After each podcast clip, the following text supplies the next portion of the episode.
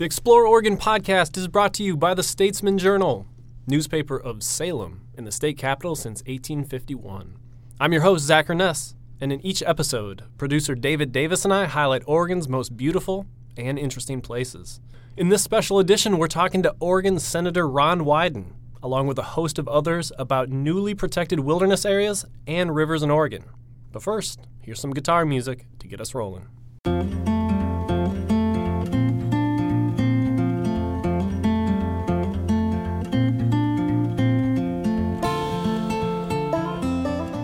Recently, the United States Congress passed one of the biggest pieces of public lands legislation in a decade. Here in Oregon, that means creation of the 30,000 acre Devil's Staircase Wilderness and protection of 250 miles of waterways under the Oregon Wildlands Act. In this edition of the Explore Oregon podcast, we're going to talk about what the legislation means for our state. We'll travel to the Devil's Staircase, talk to the people who know it best, but before that, we'll get some background from Senator Wyden, who pushed the legislation across the finish line. This public lands bill, as related to the Oregon provisions, almost blew up four or five times, Yeah. and it was because of special interests.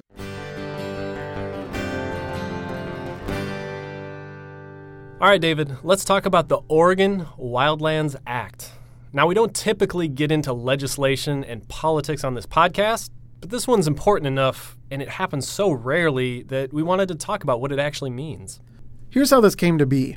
This February, Congress passed a package of 120 public lands bills that impact forests, mountains, and parks across the U.S. So, Zach, what does this mean for Oregon? Sure, so the biggest thing is that it creates the 30,000 acre Devil's Staircase Wilderness. So it's a really remote patch of old growth rainforest that surrounds this almost mythic waterfall in the Coast Range. Making it a wilderness means you can't log or build roads there, basically, just tries to keep it as intact as possible.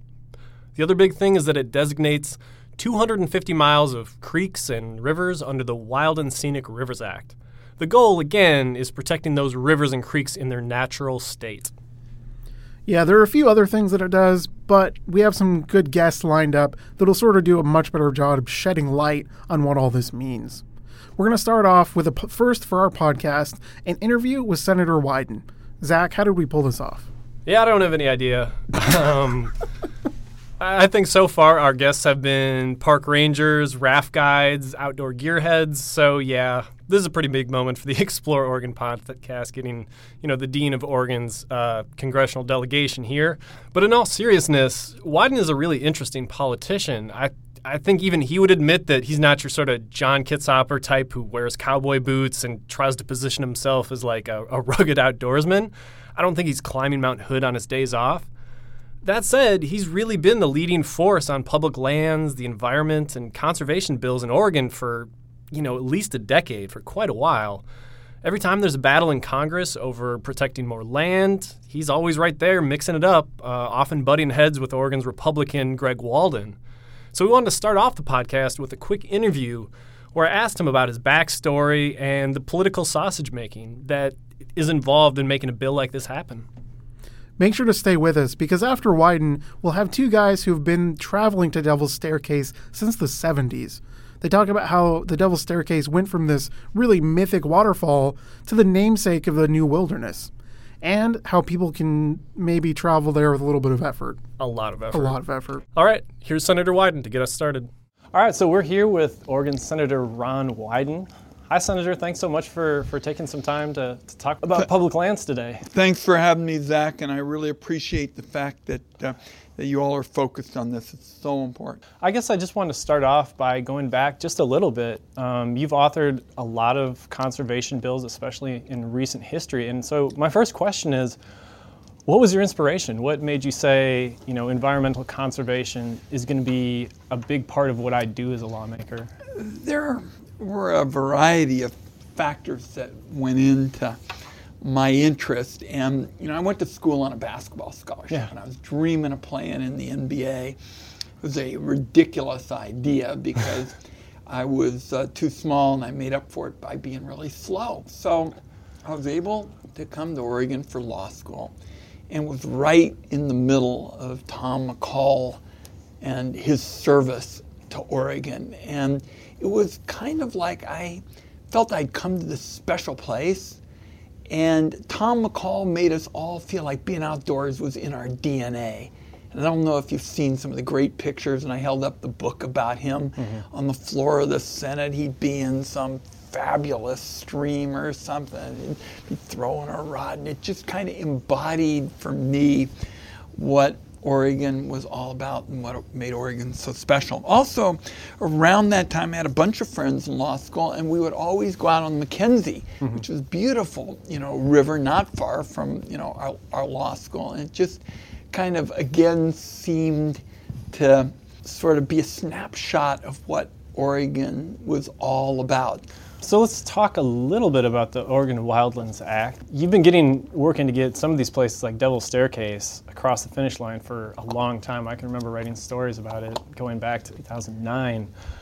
You know, what makes it difficult to pass this kind of legislation at this this time and age to get a place like Devil's Staircase? Well, here's the here's the line? here's the history. When I got to the Senate, I was able to get on the Senate Energy and Natural Resources Committee. And I've always stayed there because I think that's the Oregon committee mm-hmm. in a state where um, the federal government owns more than half of our land.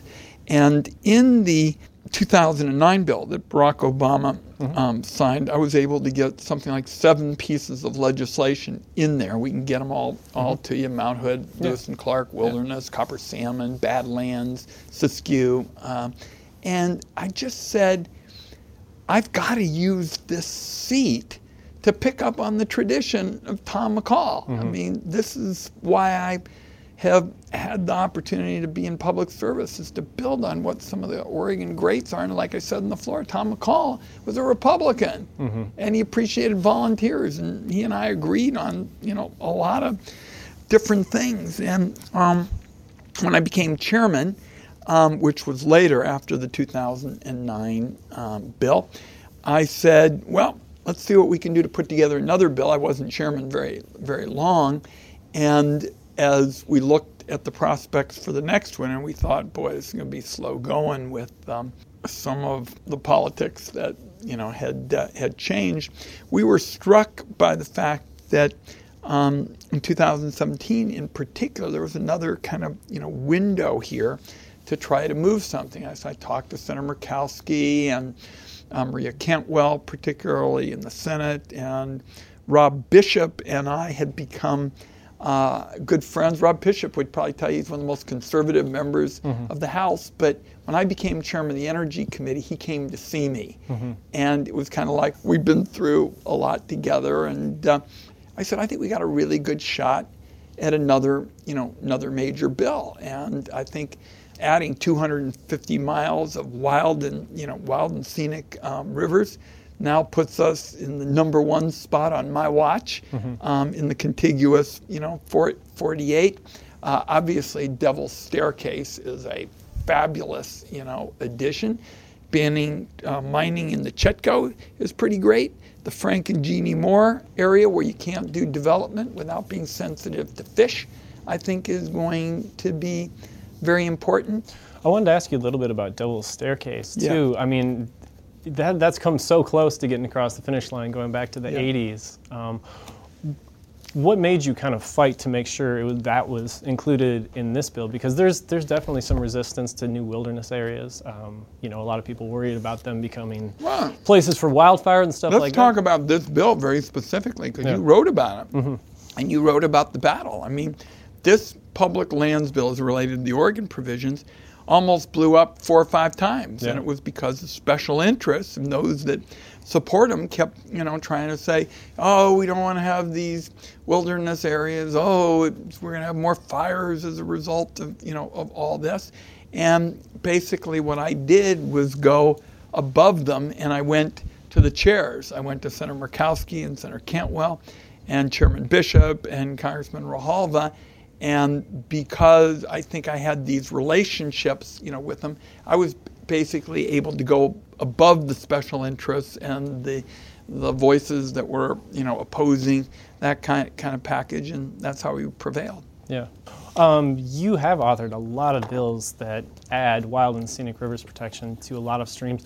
Do you have a great connection? Does it stem from the McKenzie? Um, you know, why the focus well, on the wild I, and scenic rivers? Well, first of all, now I think it is a real boon to the recreational economy. Mm-hmm. You know, when you talk about rural Oregon, there is no one kind of silver strand that is going to take care of all the you know all the economic needs. Wild and scenic rivers are really a, a magnet mm-hmm. for the recreational economy, and people will always come and tell you about this place where they went for salmon and steelhead. I mean, yesterday in Medford, you know, that's really the Rogue tributary, so it's talking about fish habitat, you know, for uh, for the Rogue. But you know, people say this is what makes Oregon so so special, and don't let um, anybody take it away from us. I mean, one of the questions I got yesterday, I get it everywhere, is you know, are you going to fight privatization and trying to take uh, take away some of these treasures? And point I always make is,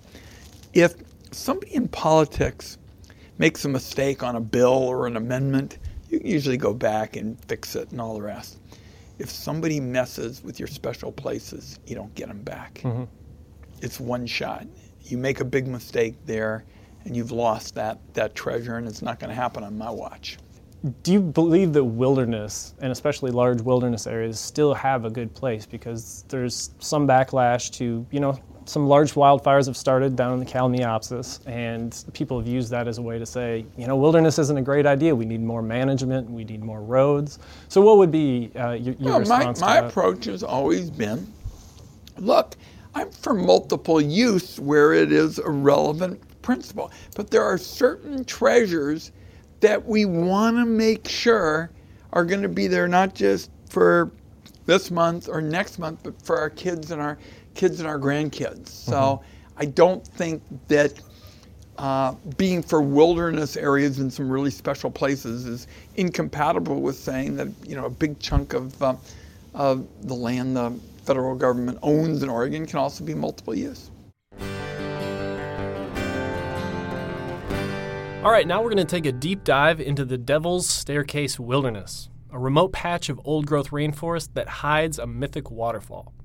It's located just inland of Reedsport, maybe 25 miles from the Oregon coast.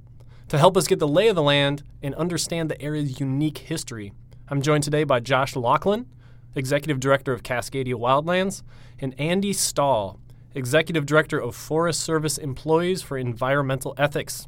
Hey guys, thanks for joining me. Our pleasure. Thanks for having us. Josh, how would you describe the, the 30,000 acres here? So, what makes the area stick out compared to other places, especially in the Coast Range? Sure. Well, if you go up a couple thousand feet in elevation, say in an airplane or a Google Earth, Earth view, uh, it really stands out like a sore thumb when you look at the rest of the Oregon Coast Range, which has been heavily fragmented for uh, about the last hundred years. And really, what you see at this at the, the really the confluence of the lower Umpqua River and the lower Smith River is this unroaded texture from up above that stands out again like a sore thumb when you look at the surrounding landscape. And what that difference in texture is is just a primeval rainforest uh, that exists now, like it did hundreds and hundreds of years ago. It's got centuries old rainforest in it, head high ferns, uh, water gushing in every gully uh, most months of the year, except for the uh, real dry months and uh, it's a it's a bastion for uh, imperiled wildlife and salmon, and truly uh, represents a remnant slice of the Oregon Coast Range. You know that it did hundreds of years ago. And give me a, a, visual. When, when you're off in that, you know, dense primeval forest, what are you looking at?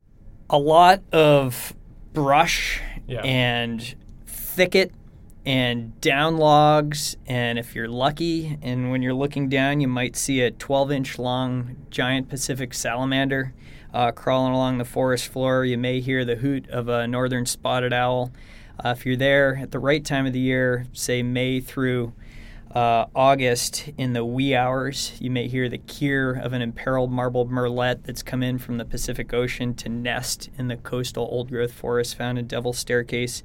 Uh, you really just have to open yourself up and to really experience the place from the sights to the smells to the feelings and also the visuals, like you're talking about. Mm-hmm. Cool. Anything from you, Andy, that uh, you know sticks out as far as visually? It's as wild as wild can get. My my my impression, what I always take back from that area is green. Yeah. everywhere is green. The forest floor is green. The the vine maple and the salmonberry and the huckleberry, it- it's all green. Uh, the understory trees coming up, the uh, grand fir, the Douglas fir, green. The cedars, everything is green there. Every shade of green. Every shade of green, absolutely. Let me ask you about the waterfall itself. It's way, way out there. And we're going to talk about how it's so far out there was basically a wilderness myth for a long time. But for right now, Andy, can you kind of describe the Devil's Staircase? Like what it actually looks like and what you'll find down there at the bottom of the canyon? Well, here's one of the problems that actually uh, uh, uh, mystifies many visitors. There are two waterfalls. Okay. And the first of them, and the easier to find, is appropriately called Folly Falls because it's a folly if you think that's the real thing. Yeah. And it's pretty nice, but it's not the Devil's Staircase. There, there are Devil's Staircase itself is just flat out spectacular. And uh, one of the coolest things about it, it's got these huge uh, pools in it that have been scoured over the eons in the sandstone. And so you can have hot tub parties. Yeah. And it's a really unique waterfall too. It's not like your classic like big plunge. It's kind of this this many tiered waterfall. It's, it is a staircase. Yeah. Um, and uh, each step is five, six feet wide and several feet high.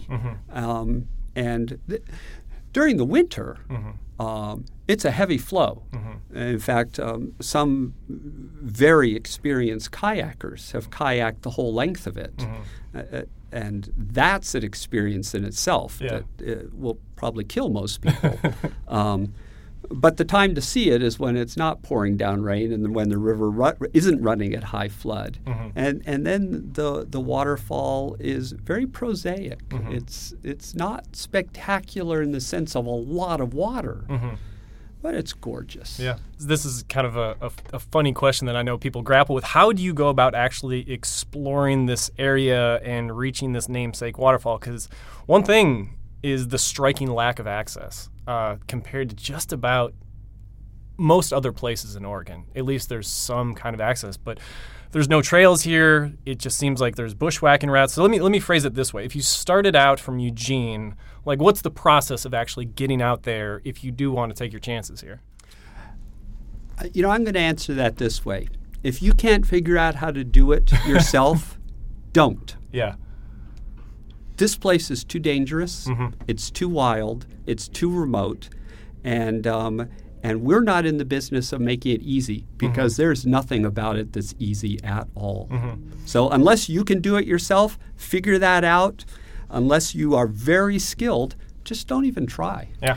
When the campaign to permanently protect it was heating up, or at least the most recent iteration, say in 2007, 2008, uh, we're leading lots of public hikes down there to showcase it off to uh, the American public and interested parties, those that, that cherish uh, wild country and protected landscapes.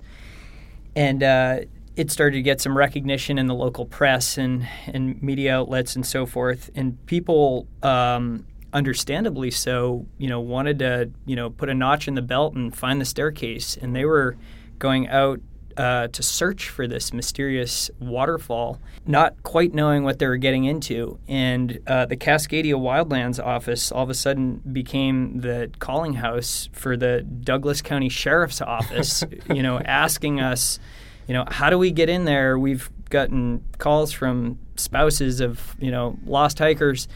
And we need your help to get them out and find them. How do we drive down to the staircase? Yeah. You know, even the sheriff's office didn't realize that this is a massive unroaded area and told them, you know, hopefully they'll, you know, they've planned well enough to spend an unplanned night in the woods and they'll get out alive. And fortunately, that's been the case thus far. Nobody's been critically injured or, or you know, met their match down there. But Andy's right. It's uh, it's not a place for everyone to go hike, and that's really the beauty of the the the landscape down there. There's not a lot of places like this left uh, in the country. And to even to, to just put a, a, a picture to it, I mean, I remember when I went out there, we, basically I just followed you. You know, we headed off on, you know, remote Forest Service roads. And then all of a sudden we stopped and then it was basically bushwhacking at that point. Maybe a few game trails here, but nothing you could navigate by. You were just you were just down in there, and that was it. It can even be worse than that in a sense, and that is that it's as if the landscape wants to send get you lost, because oftentimes the course of less resistance is the wrong way. Yeah. So how do you how do you describe it to people? I mean, when when you get those phone calls. We encourage people to, to join us on a guided hike. Um, we discourage people from going to try and find the staircase themselves uh, because we want to try and avoid uh, those kind of scenarios where they're lost for the night and loved ones are looking for them. Uh, so occasionally we'll plan guided hikes with uh, some of our expert backcountry guides that take people down there. Uh, it's oftentimes not to the staircase. There's other parts of this proposed 30,500 acre wilderness uh, that we've discovered and located and found these multi centuries old uh, Doug fir groves uh, to showcase. And so there's all different little pockets that have become hotspots in the area for people to see. So there's uh, certainly um, ways to access the proposed wilderness that aren't this life challenging, uh, life threatening, on your hands and knees through Devil's Club and uh, rhododendron thickets. Uh, so yeah, there's there's a couple of different areas that uh, we've we've pioneered into the area. Do you did you get a sense of the story of, of why this was either missed or, or wasn't logged or didn't become part of that grid system? What what's going on there? Well, we actually have to credit um, generations of Forest Service rangers for this place still being unlogged.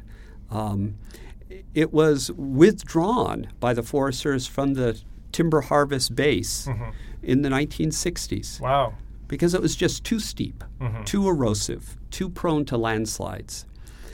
Uh, then, under pressure from the timber industry, it was put back into the timber base mm-hmm. briefly.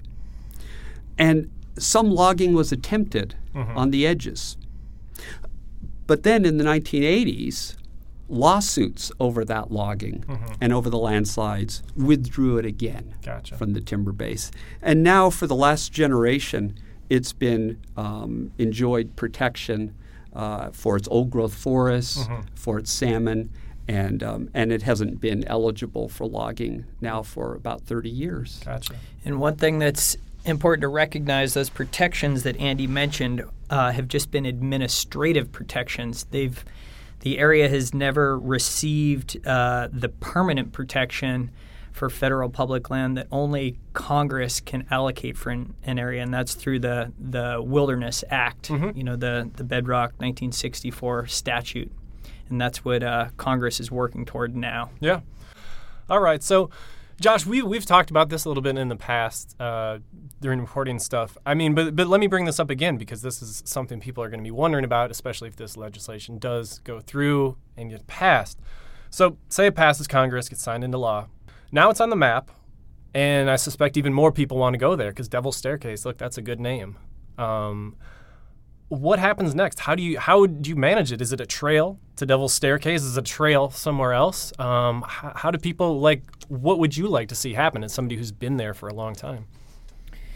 Sure, it's a great question, uh, and one that you know requires a lot of thought and uh, careful planning because you know what we've seen and we're uh, experiencing in other uh, Forest Service administrative units around the West and here in Oregon is um, nature getting loved to death, and that's obviously the last thing you want to do. You ha- you've built up this um, appreciation for for such an amazing place, and then it gets trampled, and the fire rings get built, and the beer bottles get smashed, and um, it's it- you know the party's over at that point. So it's our hope that uh, the agencies uh, that oversee this area, the Forest Service and the BLM.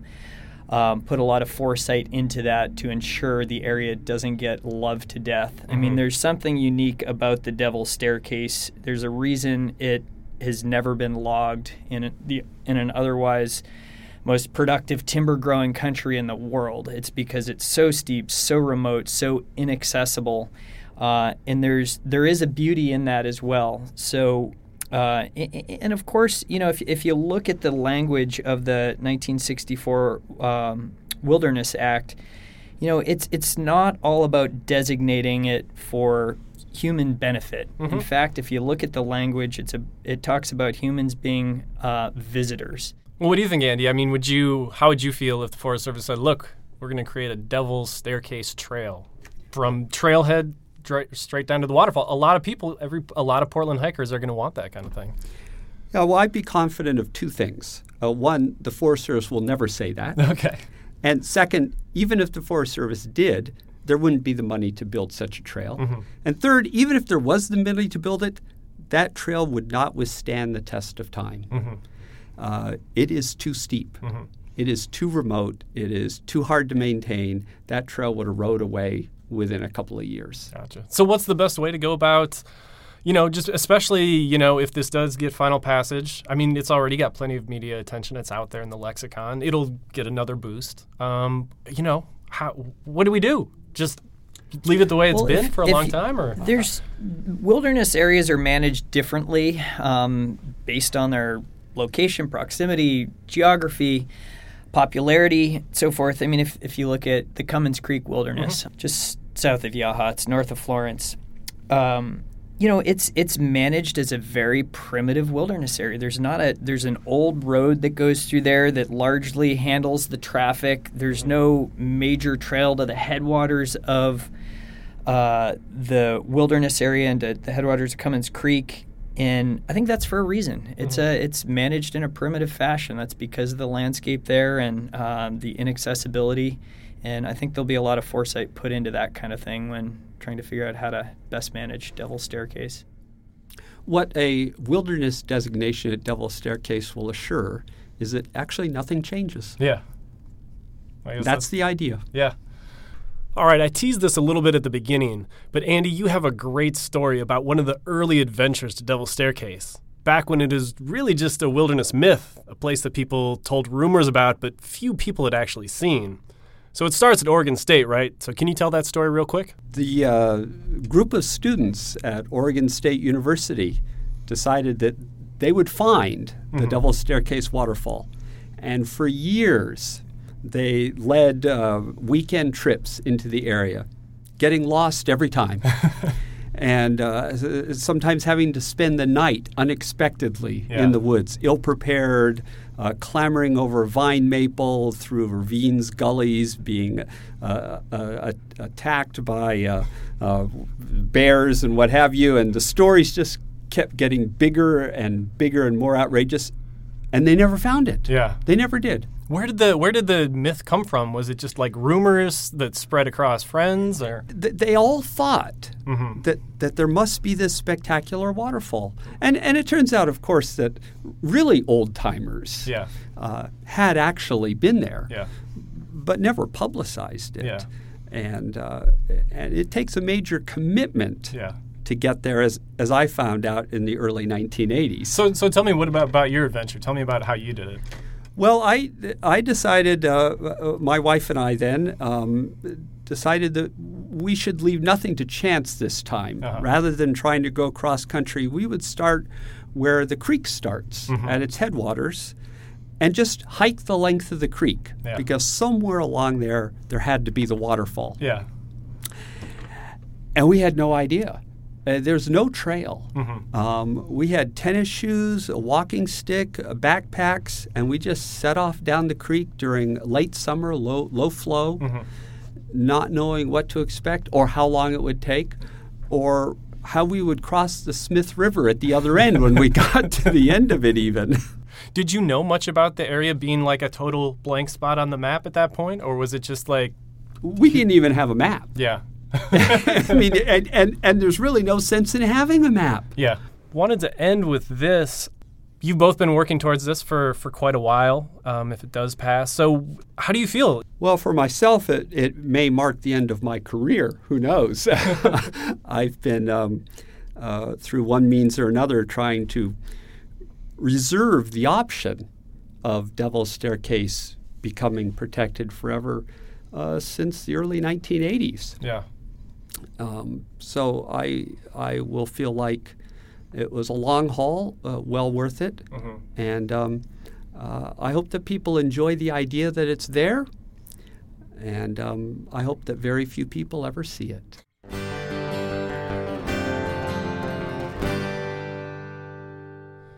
All right, in the next segment, we are going to talk about the 250 miles of rivers that would be protected under the Wild and Scenic Rivers Act across Oregon. That would give Oregon the most wild and scenic river miles in the lower 48 states. To help us break down what that actually means, we're joined by Kyle Smith, Oregon Field Coordinator for Trout Unlimited. Hey, Kyle, thanks for being here. Thanks for having me, Zach. All right, so let's start here. On a really basic level, what does it mean when a river is protected by the Wild and Scenic Rivers Act? And how does that make it different from, you know, a different stream in Oregon? Sure. So I was thinking about this uh, when I got these questions, and I think the best way that I came up with to think about the Wild and Scenic Rivers Act is kind of like a Hall of Fame for rivers. Sure. So the Wild and Scenic Rivers Act was created in 1968 under President Lyndon Baines Johnson. Mm-hmm. And when you look at the rivers that are protected in Oregon, it really is kind of a who's who list of outstanding fisheries and rivers that people love to paddle and fish. Mm-hmm. The North Umpqua, the McKenzie, the Metolius, the Owyhee, the Rogue, the Deschutes, and on and on. Yeah. Um, so I think that that's a good way to think about it. The, this designation under the Wild and Scenic Rivers Act shines a spotlight on a river and lets people mm-hmm. in the community, both local and national, know that hey, there's there's remarkable va- values here that you should go check out. Okay. So they're they're in the Hall of Fame, and that makes that makes a lot of sense because mm-hmm. um, Oregon has a lot of great rivers, and you're right. This you know we have quite a few river miles of wild and, and scenic designated ones, but what does it actually mean? Like you know, I know there's a corridor that like there's uh, there's some limits on development in there. Um, can can you talk through that a little bit? Sure. So I think the the most important part on the ground that there's free, free flowing in that description. So no dams. Mm-hmm. So we're, we're looking at rivers that are that are free flowing in their natural condition. Um, but the the corridor itself is protected from activities that might degrade those outstanding values. Yeah. So logging is kept to a minimum. Um, no hydropower, of course uh, in-stream mining, anything really that could degrade those outstanding or remarkable values, whatever they are, would be prohibited under this act. Yeah. So I think is, is a good way of looking at it at it as it keeps the river looking the way that the river looks at that given moment. Sure. Meaning, like it, it preserves it the way that we enjoy it at that moment when it's protected. Indeed. So, and I think it extends further beyond just the appearance as well. From an angling perspective, um, I think you know that that immediate buffer around a river, which river geeks call the riparian corridor, mm-hmm. um, is essential for the function of a river to, to act the way that it's supposed to. So um, there's a number of things that, that occur in that riparian corridor that are that are really important for fish. So um, the trees that are in that riparian corridor provide shade, mm-hmm. which is becoming more and more important in Oregon as temperatures rise. Um, keeping rivers cool in the summer, we need that shade for that to occur. Um, provide excellent insect habitat. So you know, fish live on insects. So you got to mm-hmm. have insects growing, and a lot of times they'll grow in trees near a river. Mm-hmm. Um, and then further, you know, the older those trees get, they get big, they fall into the river. That what fish geeks call large woody debris or LWD is essential for fish habitat. So I didn't know there was a synonym for rivers that fell or trees that fell in the river. Yeah. That's nice. I yeah. like that. River geeks have all kinds of stuff like that. How how would this make the experience of the Molalla different? Um, you know that's that's a stream that's pretty close to, to urban areas. It's it's kind of a cool area. So what is, what is protecting that under this under this mean for the Molalla? Yeah. So if you've been to the Molalla, it's beautiful. I mean, you know, exceptional river. Um, the part of the Molalla that this designates as wild and scenic is all on public land, I believe. Mm-hmm. Um, you're not going to see any change, and I think that's what's beautiful about this act is that it just ensures that a beautiful system like the Molalla remains beautiful sure. for for our generation and for future generations. Designating these wild and scenic rivers ensures that those values will persist into the future. And you won't have clear cuts going down to the to the riverbank or, you know, a dam being put up to, to change the way the entire system functions. Are there any other rivers that really stick out that are included in this act that you'd want to highlight or recommend people see? asked me to give away all my secrets here, Zach. um, you know, I think Elk River is a special place sure. in my heart uh, on the south southern Oregon coast. It's just the most pristine. If you look at a, a, a, satellite image of Oregon, it's really easy to pick out the Elk River watershed because it's the darkest green on the entire map. Mm-hmm. And the whole north side of Elk River watershed is protected by two different wilderness areas: mm-hmm. the Grassy Knob and the Copper Salmon Wilderness Area. Um, but the whole south side of the river to this point um, has remained undesignated as any sort of uh, special protection. So Oregon Wildlands Act would extend some some new protections for Elk River and just help ensure that it stays the gem that it is. Yeah, the Elk River is fantastic. Do you what do you do down there? Have you gone down there to, to fish, or have you, you paddled it, or what have you done down there? Just finding solace. yeah, uh, never done any much paddling. I've got good friends that, that paddle down there. Tim Yeah. Palmer, who I'm sure Mhm. you've, have interacted with quite a bit, um, and his his partner Ann. Um, but I mostly go down there for fishing. yeah, Uh, the Elk River is the, the first to clear, you know, so anglers during the winter for for fall Chinook and winter steelhead season, we were very dependent on the weather. So if you get a big system pushes in, rains a lot, usually a lot of rivers will come up, they turn chocolate brown. There's no fishing that's happening when rivers look like that. But Elk River is the first first one to clear, probably in the whole state. Um, and that's because it's such an intact system. You've got all those trees pulling pollutants and sediment out and holding the, the riverbanks um, steady and, and keeping those those uh, sediments from getting into the river. What do you fish there primarily? Uh, it's a fall Chinook fishery. Mostly it's a late fall Chinook. Um, yeah, you can fish right there, watch them come in on the waves and catch them with a fly rod right there at your feet. So Uh-huh. Do you ever get into the into the upper river at all and do any fishing up there? Uh, I, I could tell you about that, but I'd have to kill you. Well, I've been I've been down to the Elk River, so I mean I, I understand your enthusiasm for it. I mean, paint paint me a picture of it because it's really, I mean, it's almost like a landscape painting come to life. Um, Indeed, yeah. You know, pristine, clear pools. You can. There's a, a road that goes along Elk River. Excellent biking, road biking. It's a, I think, a designated bikeway, um, but it gives you a good perspective down into the river as well. yeah, So if you get over the river, there's you know 30 foot pools that you can see the bottom, you know, in crystalline clarity. Um, it's just a remarkable place. Uh, tall Doug fir. There's a um, Port Orford cedar, which is a an endemic species of cedar that you can really only find there yeah. on the southern Oregon coast. Um, just a really special place that uh, nobody should ever go to.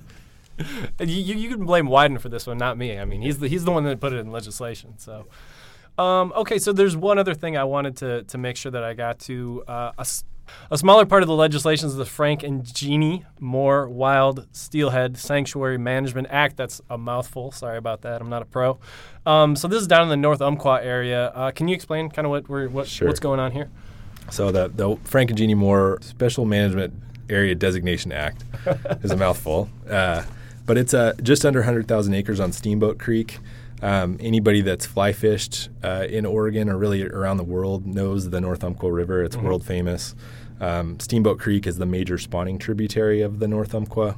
So if you go down there in the summer, there's a couple places where you can view um, summer steelhead that are staging. They come in during summer months when flows are really low, um, and they'll find deep pools on Steamboat Creek and wait for rains to come, fall rains, before they can shoot up into the tributaries and spawn and um, you know give life to the next generation of steelhead. It would largely, you know, from an on the ground perspective, it largely just kind of cements the protections of the Northwest Forest Plan. Um, it prioritizes management actions to the benefit of salmon and steelhead. Okay. So really, uh, we're just locking in the, the current protections on Steamboat Creek. All right. Well, thanks for taking some time. Thank you very much for having me. That's about all the time we have for today on the Explore Oregon podcast. Thanks for joining us. And if you like what you heard, make sure to subscribe and maybe even tell your friends. You can find previous episodes at statesmanjournal.com slash explore and in the Apple iTunes store or Google Play.